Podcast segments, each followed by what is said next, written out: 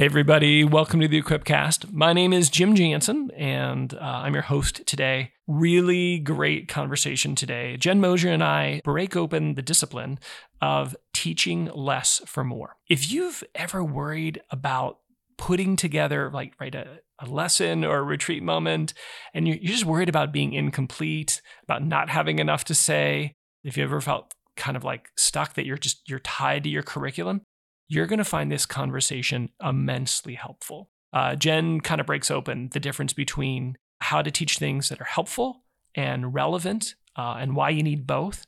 She breaks open just the fundamental first step in teaching about teaching with the end in mind. You're going to love today's conversation. Take a listen. Welcome to the Equipcast for the Archdiocese of Omaha. Designed to help leaders to transform their cultures, to embody the pastoral vision to be one church, encountering Jesus, equipping disciples, and living mercy. Jen Mosier, welcome back to the Equipcast. How are you doing today? I'm well, Jim. Thanks so much for having me. Good.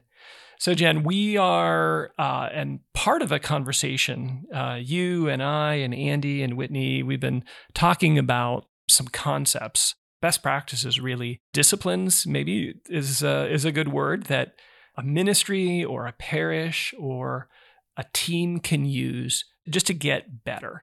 This is one of our favorites in in the sort of way it's like, oh, I really love this, and it, I actually hate it when I ha- have to apply it. We're going to talk about teach less for more. But before we do, to stay true to the Equipcast, people have heard a little bit of your story before. So, Jen, tell us something about your faith journey that nobody knows, or at least Equipcast listeners may not know yet. Mm-hmm. Yeah, I was trying to think about this because I forget what stories I've shared in what contexts. But yeah, when I was young, um, probably about three, four, five years old, my parents had some evangelical friends with whom they did Bible studies. So my dad would go and do a Bible study with some of the men, and my mom had a Bible study that she hosted in our house. Uh, and there were a few Catholic folks that were involved with my mom's Bible study. So it was kind of a, you know, interdenominational thing. And I'm just curious because mm-hmm. I've heard this story where did they meet? How'd they connect? Yeah, so um, it was a little unfortunate. One of my dad's cousins and her husband left the Catholic faith and they oh. um, joined an evangelical church in a neighboring town.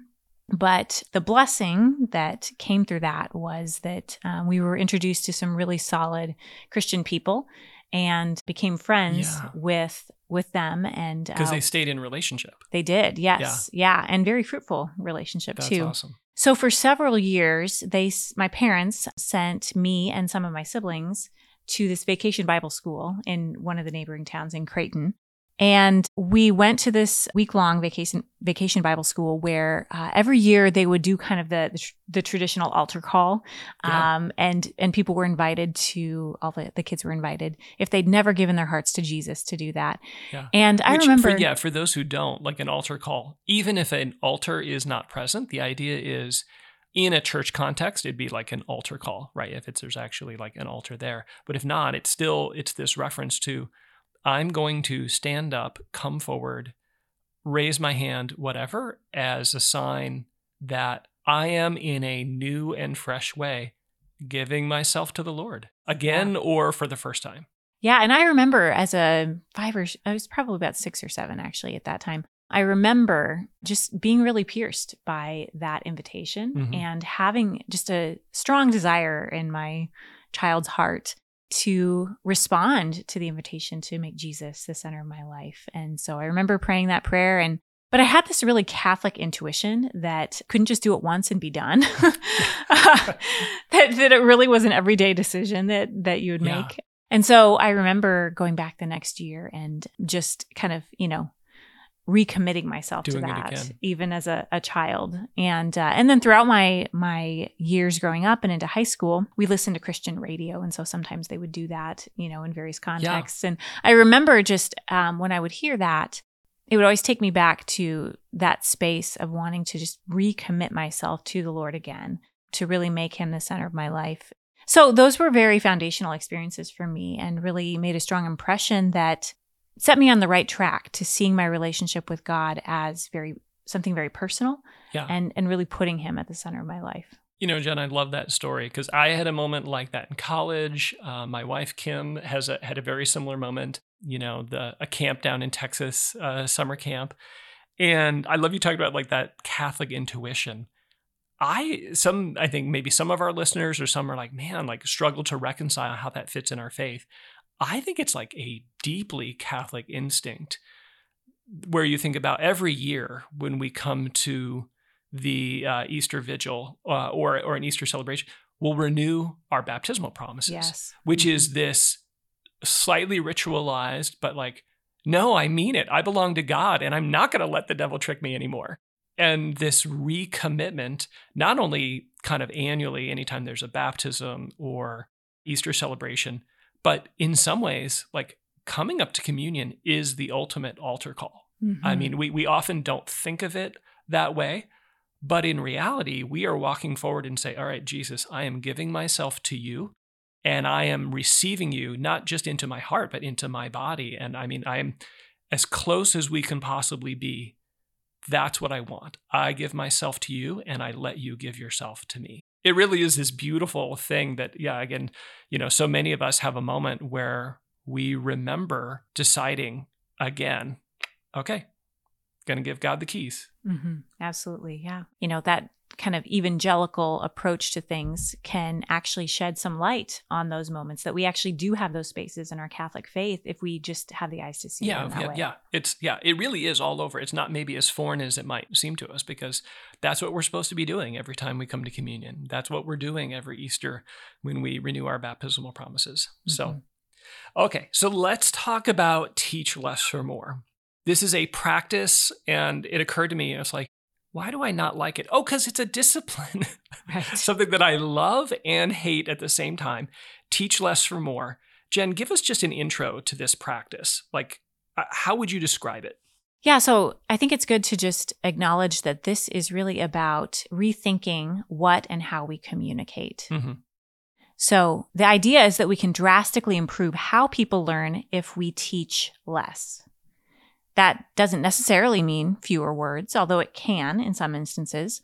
But what it really is focused on is that we narrow the scope of what we teach to cover less information.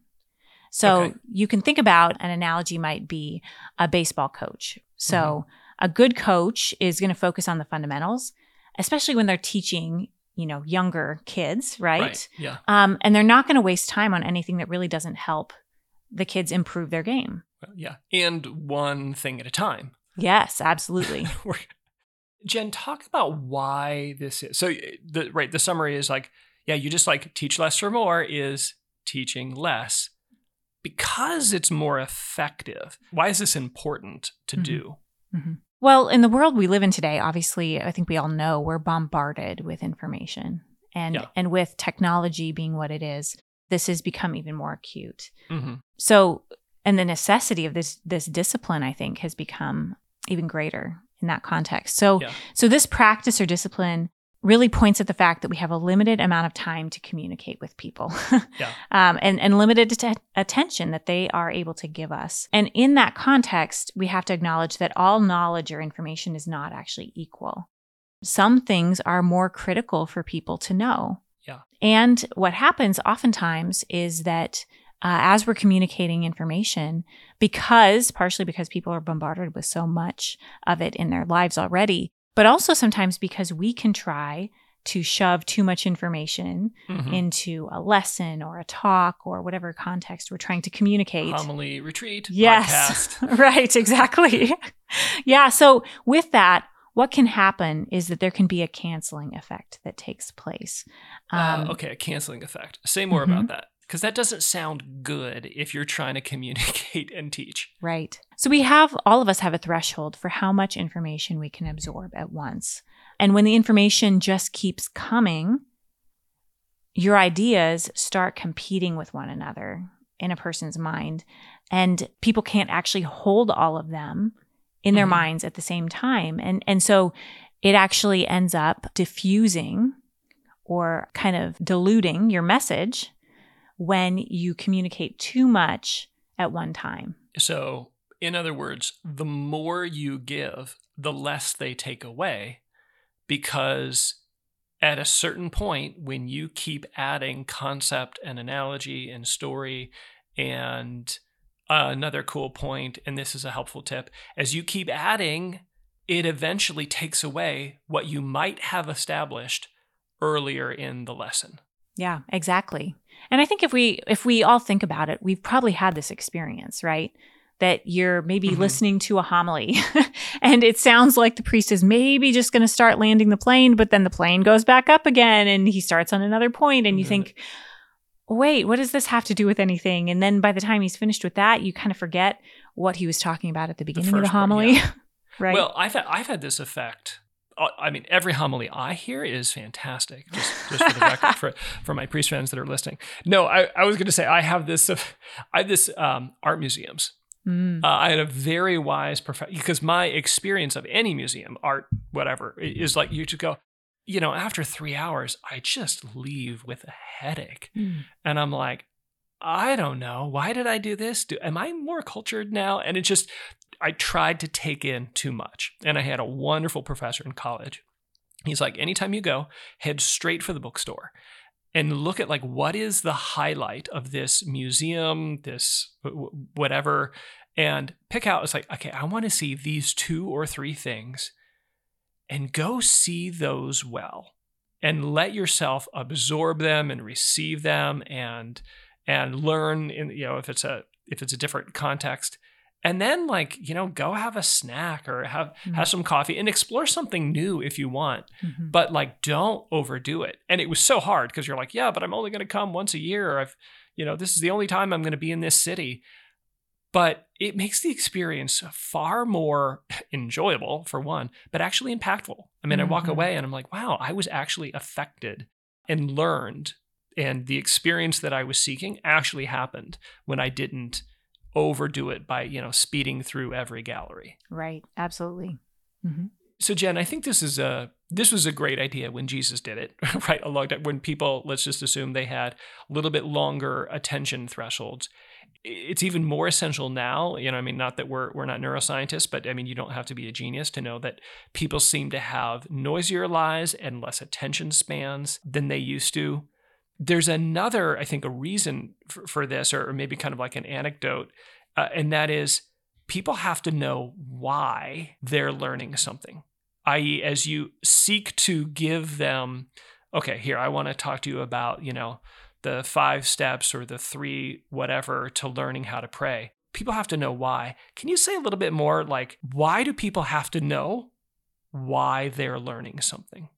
Yeah, well, I think that this is clear for those who are parents.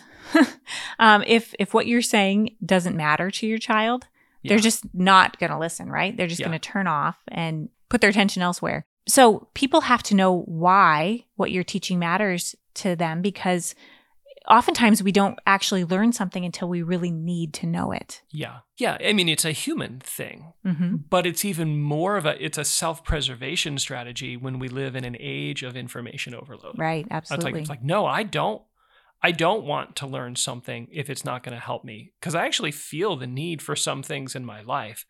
And if this isn't one of those things, I have to fight for attention to know what I actually need to know. Mm-hmm. Yeah. Well, and, and think about it too the, the greater the need, the higher the interest level mm. and the potential to actually learn it. So I think about this in terms of being a homeowner, right? I didn't learn how to shut off the water in a house until the back spigot on the back of my house would not shut off. Yeah. right? Suddenly very motivated. right you know, or That's I can awesome. think of any number of things when it yeah, comes I'm, to being I'm a homeowner. I'm like flashing back to teaching my teenage daughter how to change a tire. Right. Yeah. Uh, and yeah, thankfully there was a there was a friend who didn't know how to change a tire and had a you know slightly traumatic circumstance and so she was really motivated she's like oh crap i need to know this right well or think of eh, you know dating relationships so jim you'll often say yeah. this about uh, your wife kim that you didn't care about competitive jump roping. Yes, until you competitive jump roper. until you started dating Kim, who was a competitive jump roper. Yeah. So um, this is so true in relationships as well that we don't actually care about. Mm. Particular things or you know a particular hobby or interest until we meet someone that we want to be in relationship with um, mm-hmm. who has that hobby or interest so we've kind of stumbled into one of the one of the best ways to begin to apply this discipline and this practice is you have to tell people why what you're presenting matters to them. Like, Mhm. why is this relevant Mhm. to you right now? and really tap into their interest. So I Yeah. think that you can think about this in That's terms great. of teenagers are a great example. What are teenagers interested Mm-hmm. in, right? They're they're starting to come into this stage of life where they want to be autonomous. They're interested in the opposite sex, right? Mhm. They they have um, a particular need at that particular moment for some critical information that they are going to need in order to live as adults. Yeah. You know, I'm reminded as you talk about this. I mean, you could do this a, a quick kind of like, okay, why do people need to know this? Okay, great. But in some ways, I'm reminded the way Pope Francis talks about in Joy of the Gospel. He talks about preaching for a little bit, and, and he says, you have to contemplate the Word of God and you have to contemplate God's people. Mm. And there's a little Mhm. bit of preparation for those who are serving as teachers to contemplate like what do my students what do the the people that i'm sharing this information with what are those who are going to be benefiting from this experience? Like what do they need to know? And there's a little bit of reflection dare i say contemplation of the hearers so that we can be very sharp about what we're sharing and that, that can all be prefaced by here's why this matters for you hmm because if you try and say hey here's why this matters to you but it's bogus yeah i mean everybody's i think experienced that. Not that it is bogus i'm going to talk about math teachers right but not that it is bogus but if it is unconvincing oh someday you're going to want to you know do calculus in the grocery store as you can right. like like what? I don't i don't that's not connecting. And so the ability to actually say or to provide a, a reason this matters for you in a way that connects with the hearer makes all the difference Yeah, absolutely. And I think that as we're thinking about how we communicate, two questions that are very helpful would be one, is this helpful? right and and two, is this going to be relevant to the particular felt needs of the people that I'm speaking to? Mm. Distinguish those. Is it going to be helpful? Because those sound similar. Helpful versus is it going to be relevant? Uh, Mhm. expand that out a little bit. What's the Mhm. difference? Yeah, I think when we say, is it helpful? It kind of gets to, is this something that this person actually does really need to know at this particular stage or um, point in their life? Mhm. You know, is this going to help them take their next step forward closer to Jesus? Is this going to help them take their next step forward in the faith, you know, or in Mhm. practicing the faith? Because again, all of this is is going to be we want it to be aimed at application. Right. Well, and this is a particular, particularly Catholic opportunity, we might say, because we have so much stuff that we Mhm. could share, but to filter it through what does this person need to grow and mature as a disciple of Jesus Christ? Mhm. That's huge. Mhm. But how's that different than what did you say? You said their felt needs Yeah, is this relevant? relevant to their lives. Yeah. So, is there a felt need for it? Does it actually speak to the place in life that they're in? So, for example, married couples going through marriage preparation, Mm. or I'm sorry, um, couples going through marriage preparation who are going to be entering into marriage. Right, engaged in yeah. Right. So, there's a relevance to certain information that would be presented Mhm. in that context that isn't going to be the same as 20 years down the road. Right. Right. So we have to ask ourselves is what I'm presenting right now helpful Mhm. to actually take them ta- help them take their next step forward or is it also going to be relevant? Right. Well, does it connect with their felt needs? Right. Because Mhm. yeah, good information on, you know, budgeting or how to process, you know, the grief of a loss of a parent might be helpful, Mhm.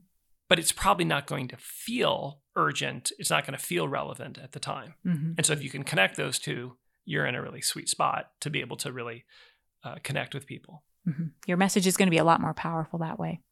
so if we're trying to like teach less what do we actually say when we're if we're going to try and teach less for more what do you end up teaching or maybe put Mhm. another way how do you know what to to, to Mhm. teach and what not Yeah, so I think we have to teach with the end in mind. So the question to ask is what do we want people to become? Hmm.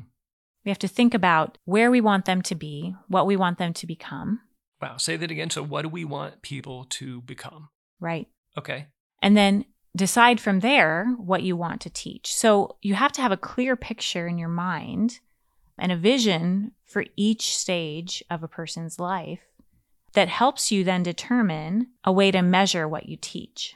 Okay. That becomes a filter through which you determine what you should or shouldn't say. And really, ultimately, the things that we choose to teach should be focused on those things that people most need to hear. Again, those questions of is it helpful? Is it relevant? need to be connected to this vision for who we, we see a person becoming. So when we think about being a disciple of Christ, what does full maturity look like? Mm-hmm. We need to have that vision in mind, Right. even as we're asking the question of where someone is. So we have to hold kind of in intention those two things. Where do we want a person to to eventually end? Mm-hmm. And then based on that vision, what's the next thing that I can teach to Yeah, help them yeah, move in that next? direction? So practically, somebody is like sitting sitting down and they're designing a lesson, a retreat, or maybe a you know curriculum for religious education, youth ministry, whatever. How do you practically do this? Mhm. There are what we would call irreducible minimums of Mhm. learning. So you think about if I were to kind of boil down all of the things that I might potentially teach Mhm. or I might potentially communicate to kind of the irreducible minimums. I can't get more basic or more um, foundational. Mm. And I can't, I can't not teach this. Correct. Yeah, Right. because it's so critical to achieve this vision of who I desire this person to become Yeah. um, that I, I need to make sure that my communication is focused on those particular concepts without adding too many other concepts that would muddy the water. Right. If for someone who's who's maybe listening right now, conceptually this isn't that hard. But psychologically, it is so hard. Those of us who love to tell stories, who love context and background, and who have fallen in love with much of the content and truths of the faith, this can be brutally hard to Mhm. do as, as an as an individual. Jen, we, we've got some stories where we want to share this, but as we were talking before we like hit hit record, we're talking about like how hard this can be in I mean just just the realm of religious education, sacramental prep. We're going to provide kind of like some anecdotes here like okay, here's your step by step to do this well. But give us a little bit of a picture of like how this sometimes gets sideways and how we sometimes violate this practice and and suffer for it. hmm Yeah, so I think that we can sometimes confuse what is most important from what is just interesting. Ooh, and I think we can also confuse what is most applicable right in the moment hmm with gaps that we see in Yeah. a particular person's formation. So the example that I always think of is confirmation preparation. Yeah. Um, that that we have this practice oftentimes in parishes where we we take a two year long process, you know, because our, our kids are confirmed in eighth grade. So we take seventh and eighth grade and we say, we're going to spend all of this time reviewing all of the essentials, the basics of the faith in preparation for confirmation Right. Yeah. rather than focusing simply on the immediate preparation for the sacrament. What does this person need to know about the sacrament? What information do we need to give them in order to be prepared? Yeah. or Where does their heart and mind actually Mhm. need to be to receive that? Fruitfully, yes. Right. Mhm. To yeah, to receive what's being offered them, the the actual grace of the sacrament. Right. Now, I'm imagining some of you know, those of you who are part of like people are listening who are like, yeah, but you don't get it. Like the kids show up maybe for the first time in a while, seventh and eighth grade, and they don't know how to say the Our Father and they don't know the creed. Mhm. And even though the Our Father and the creed may not seem like they're a key part of sacramental prep, they are when the kids don't have that background. Mhm. How do you how do you help people sort that out without right t- turning this into a podcast on Mm-hmm. reforming religious education? How do you sort that out? Yeah, no, I think that that's a very difficult, just acknowledging the difficulty of that situation. But I think that the question is if we go through all of these concepts and all of these foundational things, what is the impact of that going to be? Is is will it really actually keep them as a part of the church post confirmation? Are they actually retaining those things? Right, right. And so oftentimes we know that um, kids come to that space without an experience, a felt experience of the Lord's presence in their life, or having had an encounter with the Lord that makes the faith meaningful for them. Mhm. Um, And and so then they approach the sacrament from that space where it it doesn't really have meaning. It ends up just being kind of an initiation or an initiation out of the church, unfortunately. Right. So it's important for us, I think, in that situation to take a step back and say, okay, what is actually going to be helpful for this mm-hmm. person given where they're coming in? What will be relevant to them, especially in terms of the immediate preparation for the sacrament? And I think that there is a space mm-hmm. where those two things can come together that we can communicate and, and hopefully impart um, something that could spark that deeper encounter, something that could help them have an understanding of the impact of the sacrament in their life without having to go back and review all of the essentials of the faith. Jen, as I listen to you talk here, I'm, you know, I'm I'm drawn to what you said earlier in that we have to teach with the end in mind. And, and again, that, that kind of spawned in my mind this like we actually have to contemplate the, the people that are in front of us. Put another way, you, you introduce this concept of, right, like, you know, what are the irreducible minimums? I think we've often misdiagnosed in the context of sometimes religious education and sacramental prep. We've misdiagnosed the irreducible minimums. Mm-hmm. That, like, I mean, and we've assumed like what should be an irreducible minimum is that they have entrusted themselves to the Lord and that they desire to have the third person of the Trinity, in the case of confirmation, come and strengthen and empower them. Well, no, I mean, the real irreducible minimum is probably that they should be a disciple and that they would want this sacrament and there's a couple of things that I think we've missed that when we stop and we say, okay, what is the end do we want? Do we want young people that simply walk in straight lines and conform to religious practice? Or do we want disciples that are vibrant and fruitful and resilient in the face of a hostile world? And man, that reflection changes the, the content we, we teach. Mm-hmm. And I think what you said earlier, if it is true that the more we teach can have a canceling effect, then we don't try and teach everything because we know there are some things they can't not know. Mm-hmm. So let's talk a little bit like how do you actually do this? Like give us if you if you can kind of walk us through how do we begin to apply this practice with intentionality? So, this is, um, I think, a helpful place to think through four different steps okay. in this process. So, take notes, everybody. No, actually, yeah. No. So, the just first, re-listen. The first step is to decide what you're going to say. Okay. There's so many things we can teach, and and I think in our day and age, we have so many resources available to us mm-hmm. that we can use for teaching. Yeah. So we have to determine early on what is important for people to learn and zero in on the primary core of information. So this is where you would identify those irreducible minimums. Right. This is where you ask the question, or maybe slightly before, like okay what does this person need? What what matters to them? What are the felt needs in their life? That's where kind of all these things are happening. Right and what's the end goal of where we want to get? So so what's the next step okay. right now to get to that end goal? So you so this is just step number one it's deciding what you're going to say. Correct. And probably by implement, uh, implication deciding what you're not going to say. Yes mm-hmm. okay so what's next? So secondly you're going to want to to look at saying one thing at a time. So you want to decide to say one thing at a time.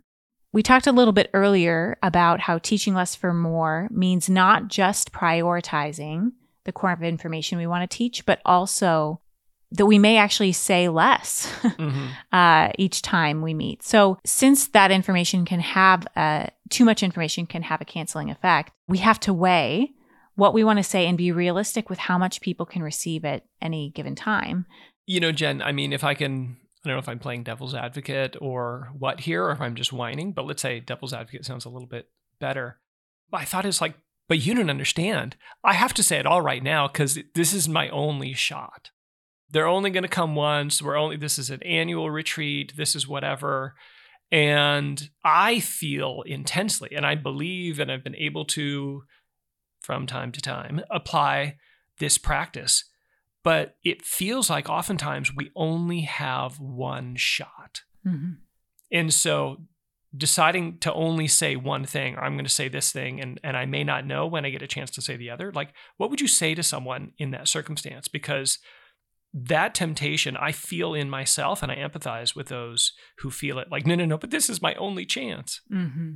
Well, I think we have to acknowledge that if we really want people to apply what we're giving them, Mm. we want to move them to action. People really can only take a certain number of steps at one time anyway. Mm.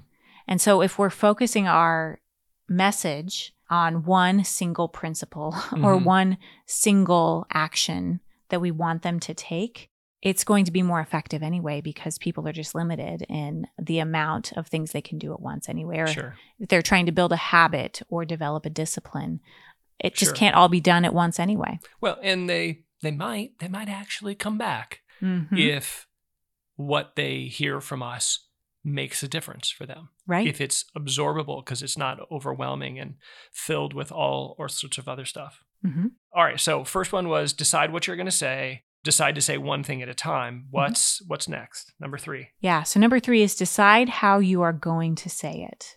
Mm, We have to remember that communication should engage the heart as well as the mind. So, we want to appeal to different learning styles. We, we you know, we don't want to fall into a, an emotionalism that isn't helpful, but we do need to appeal to the emotions because that is motivating for people. sure information that's sterile and doesn't actually connect with the heart is far less likely to move people to action. so this would be perhaps when you're okay we're going to start with a mix and match and then we're going to have a discussion and then i'm going to remind and it- Mhm. this is this is where you're like you're thinking about how like methodology for communication and for discovery Right. and for yeah am i going to start with a story this is where you're beginning to kind of craft the lesson if you will Correct. okay Mhm. what what comes next Yeah. So the fourth step is to say it over and over again.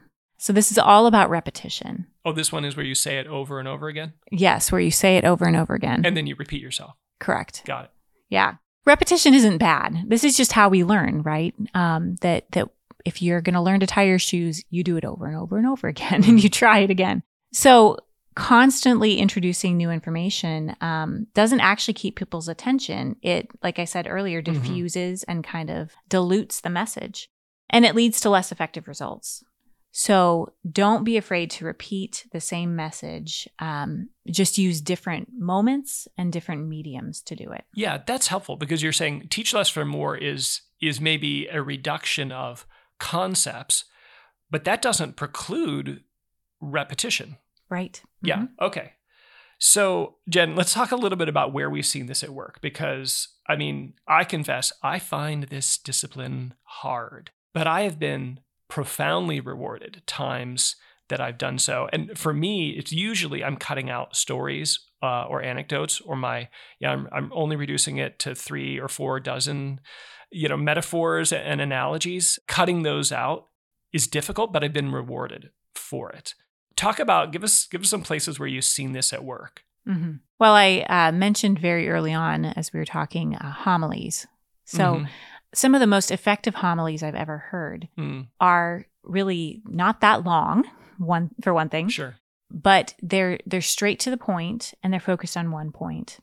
Um, And if they if they add any additional kind of development around that point, it always drives home the point, point more effectively. right and just i think both of us would be of the school like we wouldn't necessarily ascribe to the minimalist homily length but i think you, to, to make your point you're like you can accomplish this highly effective and you don't have to have the length. You could there's nothing against that but more important than short or long good opening joke or not is were you able to teach less for more? Were you able to identify the core messages that needed to be communicated Mhm. and stick with and reinforce those? Hmm Yeah, and I think um, you know, obviously as lay people, we're not giving homilies, but I can think of my own experience of giving retreat talks hmm or teaching a lesson, trying to put a lesson plan together.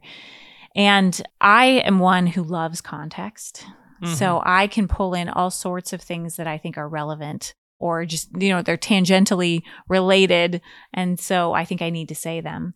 But if I look at my own experience and I look at the own, my own, um, those moments where I have given an effective talk or an effective lesson, it really has been when I have focused the message in on trying to communicate one thing that relates to the audience and then offer reinforcing anecdotes or stories or videos Yeah. or things like that just push the message home. Yeah. For me, it's salvation history. That material, right? The story of kind of God's saving love from Adam to, to Jesus and all the way through in the covenants changed my life. I loved it. It was the foundation of a lot of, you know, what I taught as a missionary in Bible studies and then I did classes. And I have from time to time had opportunity to continue to teach that. But I, I mean, when we did it in, in the mentorship program, it was part of the kind of the, the formation for the mentorship program.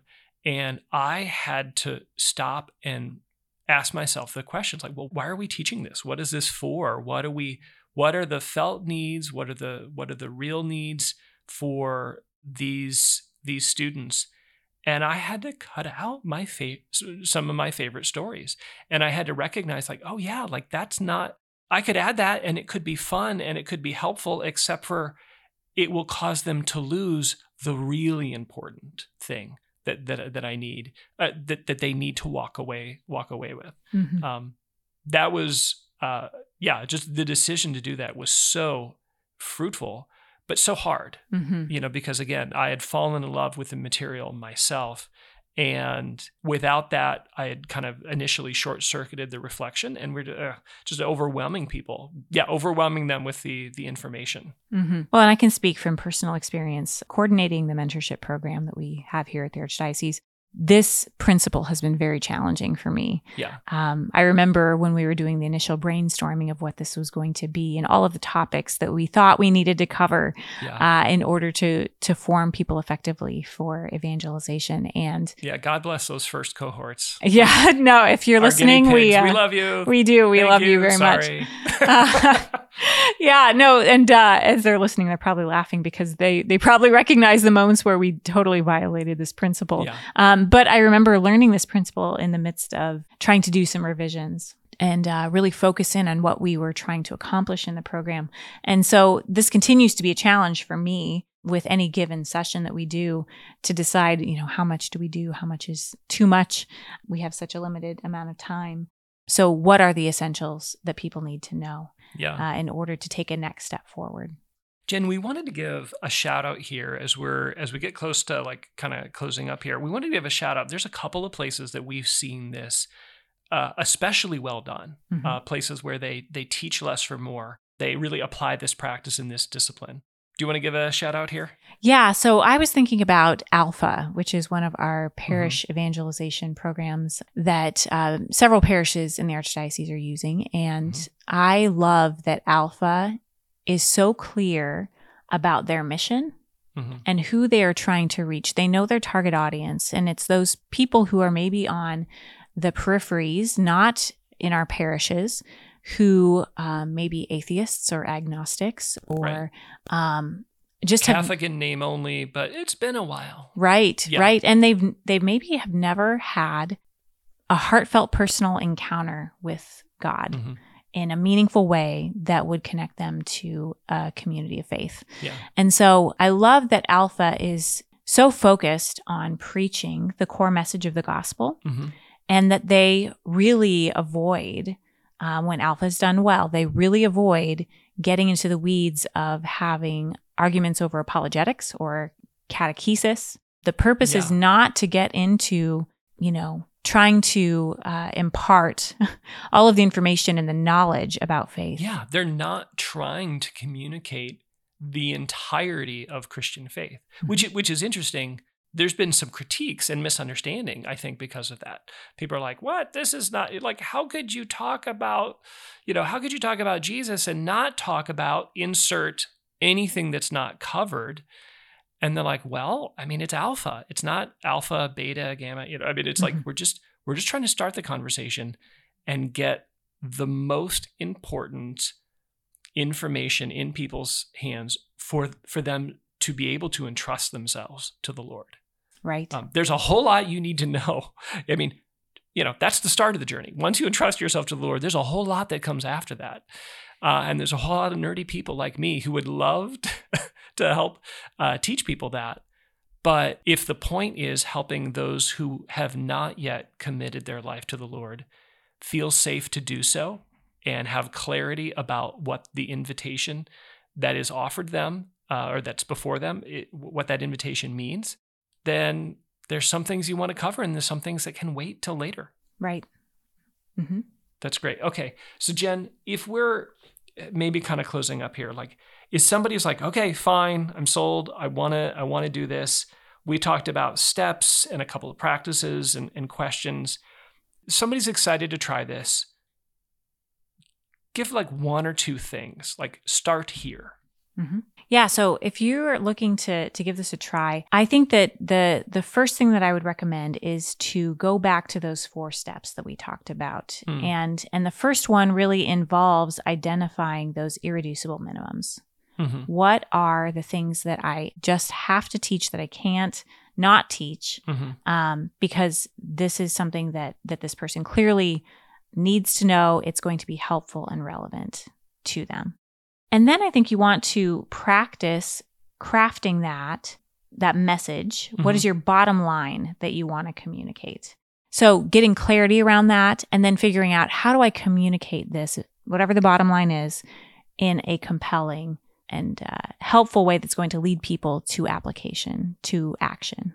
Okay. So decide what you're going to say, really like what what is that basic core message on this topic that I have to communicate and then spend some time thinking about like okay how will i do that mm-hmm. right yes. which probably involves a little bit of like okay like what why does this matter to, mm-hmm. to these to mm-hmm. these people and i would also recommend this is this might be a little harder but i think something that could be very helpful is if you've given a recent lesson or a talk or a mm-hmm. message of some kind go back and reevaluate that in light of this principle of teach less for more oh that's great I think yeah. that that can really shed light for us on where are the pitfalls that we mm-hmm. maybe uniquely fall into, um, right. where yeah. we want to insert more information or where we're not clear on what we're trying to communicate, where we're we're maybe a little bit off on is this message going to be relevant for the mm-hmm. person who's listening. Um, so that's a little harder to go back and do that self examination. But I know for myself when I've done that, it's always such a fruitful learning experience mm-hmm. that then the next time that I'm approaching that same type of situation, I can see with greater clarity how I should go about that in a way that's going to be more effective to teach less for more. Yeah, that's great. My only one is like, if you're going to tell a funny story, make sure it actually helps. Yeah, right. Because I love telling stories and I, I love humor, but I want it, it, I, and it has to be there.